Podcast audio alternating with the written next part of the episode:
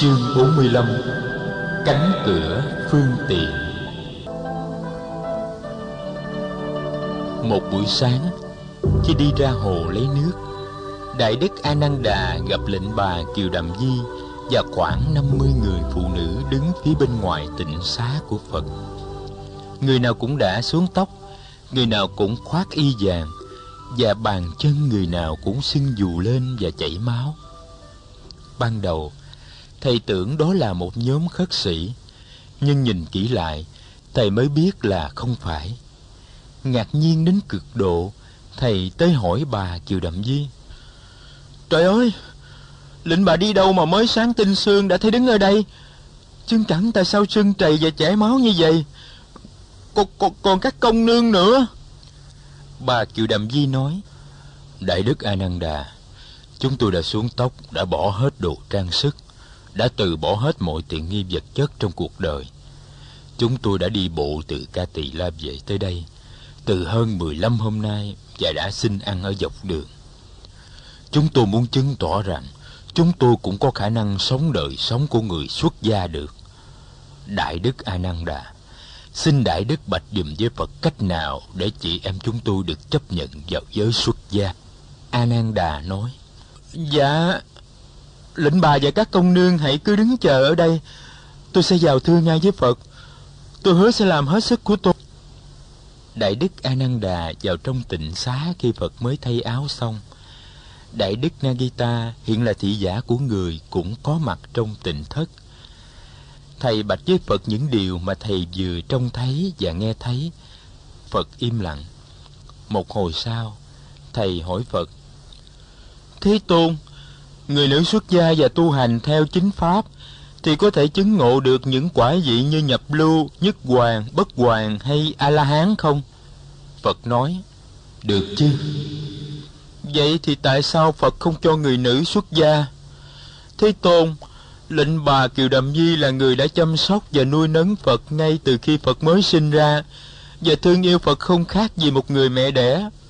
Lệnh bà đã xuống tóc, đã cởi bỏ hết mọi trang sức, đã đi chân đất từ thành ca tỳ la vệ về tới đây. Lệnh bà muốn chứng tỏ rằng những gì người đàn ông làm được thì người đàn bà cũng có thể làm được. Xin phật từ bi cho lệnh bà được xuất gia trong giáo pháp của người.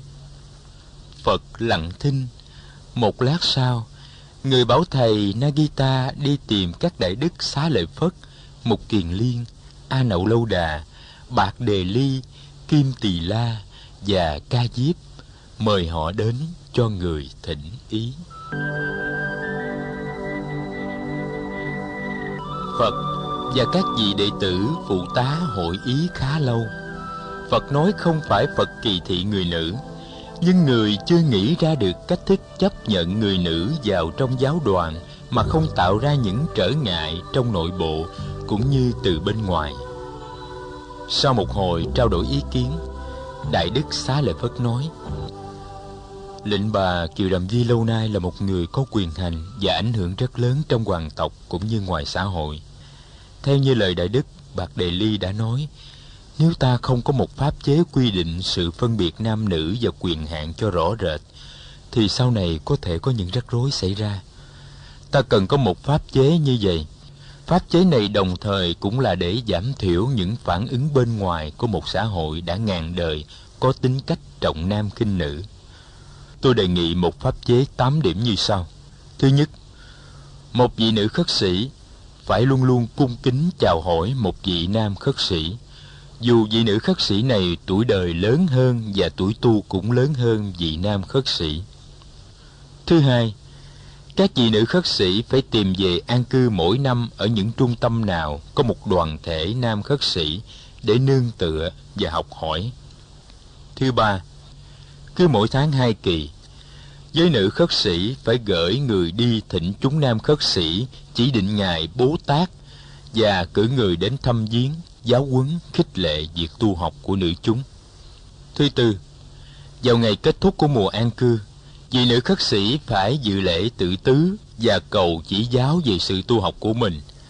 Không những ở trung tâm nữ khất sĩ của chính mình, mà còn ở trung tâm các vị nam khất sĩ nữa. Thứ năm, khi phạm giới vị nữ khất sĩ phải sám hối trước cả hai chúng nam và nữ. Thứ sáu, những người nữ sau thời gian tập sự xuất gia phải cầu xuất gia thọ đại giới trước cả hai chúng nam và nữ.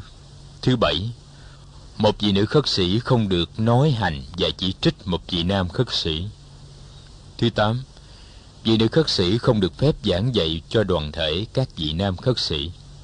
Đại đức mục kiền liên cười tám điều này, rõ rệt là có ý kỳ thị người nữ rồi. Sao lại nói là không kỳ thị? Đại đức xá lời phất đáp. Tám điều này được đưa ra với mục đích chính là mở được cửa cho giới phụ nữ đi vào giáo đoàn. Mục đích của nó không phải là kỳ thị, mà là chấm dứt sự kỳ thị. Điều cốt yếu là người phụ nữ được xuất gia.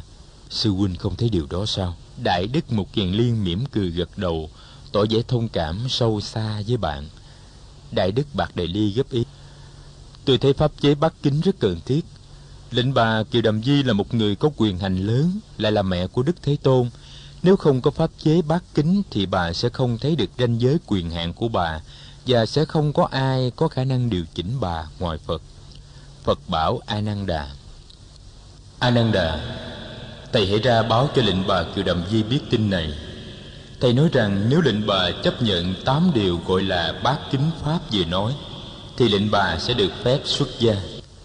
Lúc A Nan Đà ra thì mặt trời đã lên tới đỉnh đầu, nhưng bà Kiều đạm Di và các vị công nương vẫn còn đứng chờ ngoài ngõ sau khi nghe nội dung bát kính pháp, bà Kiều đạm Di nói, Đại Đức A Nan Đà, xin Đại Đức bạch với Đức Thế Tôn rằng, khi một cô gái xinh đẹp và trẻ trung mới tắm và gội đầu bằng nước thơm, mà sẵn có người ta đem tới cho một vành hoa kết bằng hoa sen hoặc bằng hoa hồng thơm ngát, thì cô gái ấy sẽ sung sướng đưa hai tay ra đón nhận và để trên đầu mình.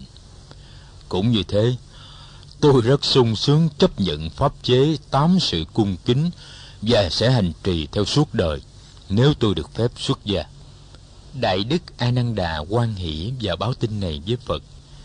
Trong số các vị công nương đi theo, có người nhìn đức bà kiều đàm di có ý như dò hỏi.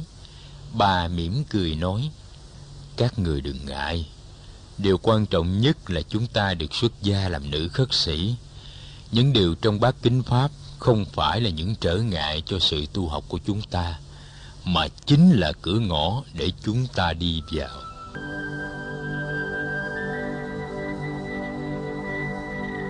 Năm mươi mốt người nữ được làm lễ xuất gia ngay trong ngày hôm đó đại đức xá lợi phất sắp đặt để các vị này có ngay một trung tâm tạm cư Nữ cư sĩ Ambapali vui lòng để cho các vị nữ khất sĩ được sử dụng giường xoài của bà để làm chốn tu học.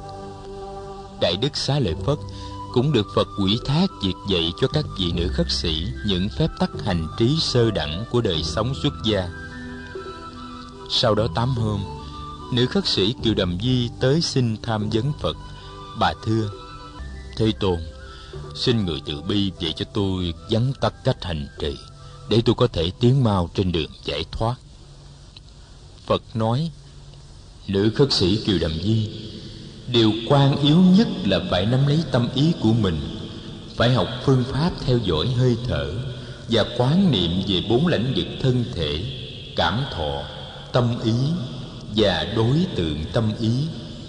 Quán niệm như thế nào để càng ngày càng thấy phát triển nơi mình? Đức khiêm nhượng, thanh thản, buông bỏ, thanh bần và an lạc.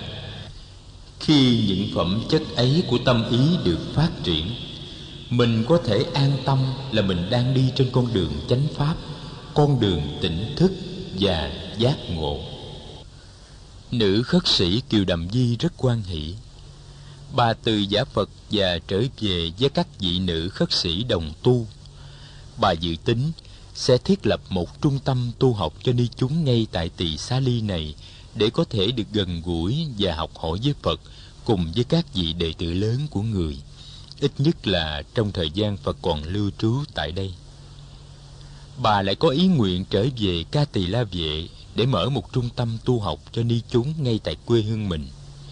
Ngay hôm đó, bà nhờ người về báo tin mừng cho công nương Gia Du Đà La tại Ca Tỳ La Vệ. Bà biết rằng tin nữ giới được chấp thuận vào giáo đoàn khất sĩ sẽ nổ tung ra như một tiếng sét và sẽ có rất nhiều phản ứng trong xã hội. Người ta sẽ lên án và công kích phật cùng giáo đoàn. Phật và giáo đoàn sẽ gặp những khó khăn không thể nào lường trước được. Nghĩ đến đó bà thấy một niềm biết ơn tràn ngập tâm tưởng bà. Bà thấy rõ pháp chế bát kính không phải là những điều kỳ thị nữ giới, mà lại là những phương tiện bảo vệ và che chở cho giáo đoàn trong đó có nữ giới. Bà tin rằng trong tương lai, khi sự kiện nữ giới được xuất gia đã trở nên một sự thực rồi, thì pháp chế bát kính sẽ có thể không còn cần thiết nữa. Từ hôm có ni chúng giáo đoàn của phật bắt đầu được gọi là một giáo đoàn bốn chúng. Một, chúng nam khất sĩ. Hai, chúng nữ khất sĩ. Ba, giới nam khất sĩ. Và bốn là giới nữ khất sĩ. Ni trưởng kiều đầm di đã suy nghĩ kỹ về cách phục sức của giới nữ khất sĩ. Bà đã trình bày với phật ý kiến của mình và đã được phật chấp thuận các vị nam khất sĩ thường chỉ dựng ba thứ. Một tấm gọi là an đà hội là quần dưới. Một tấm gọi là quốc đa la tăng là áo mặc bên trên.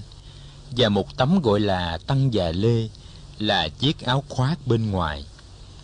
Các vị nữ khất sĩ, ngoài ba tấm ấy, còn được phép dựng thêm hai tấm khác. Một là samka sikha dùng để thắt ngang hông và hai là Khusulakha dùng như một chiếc váy.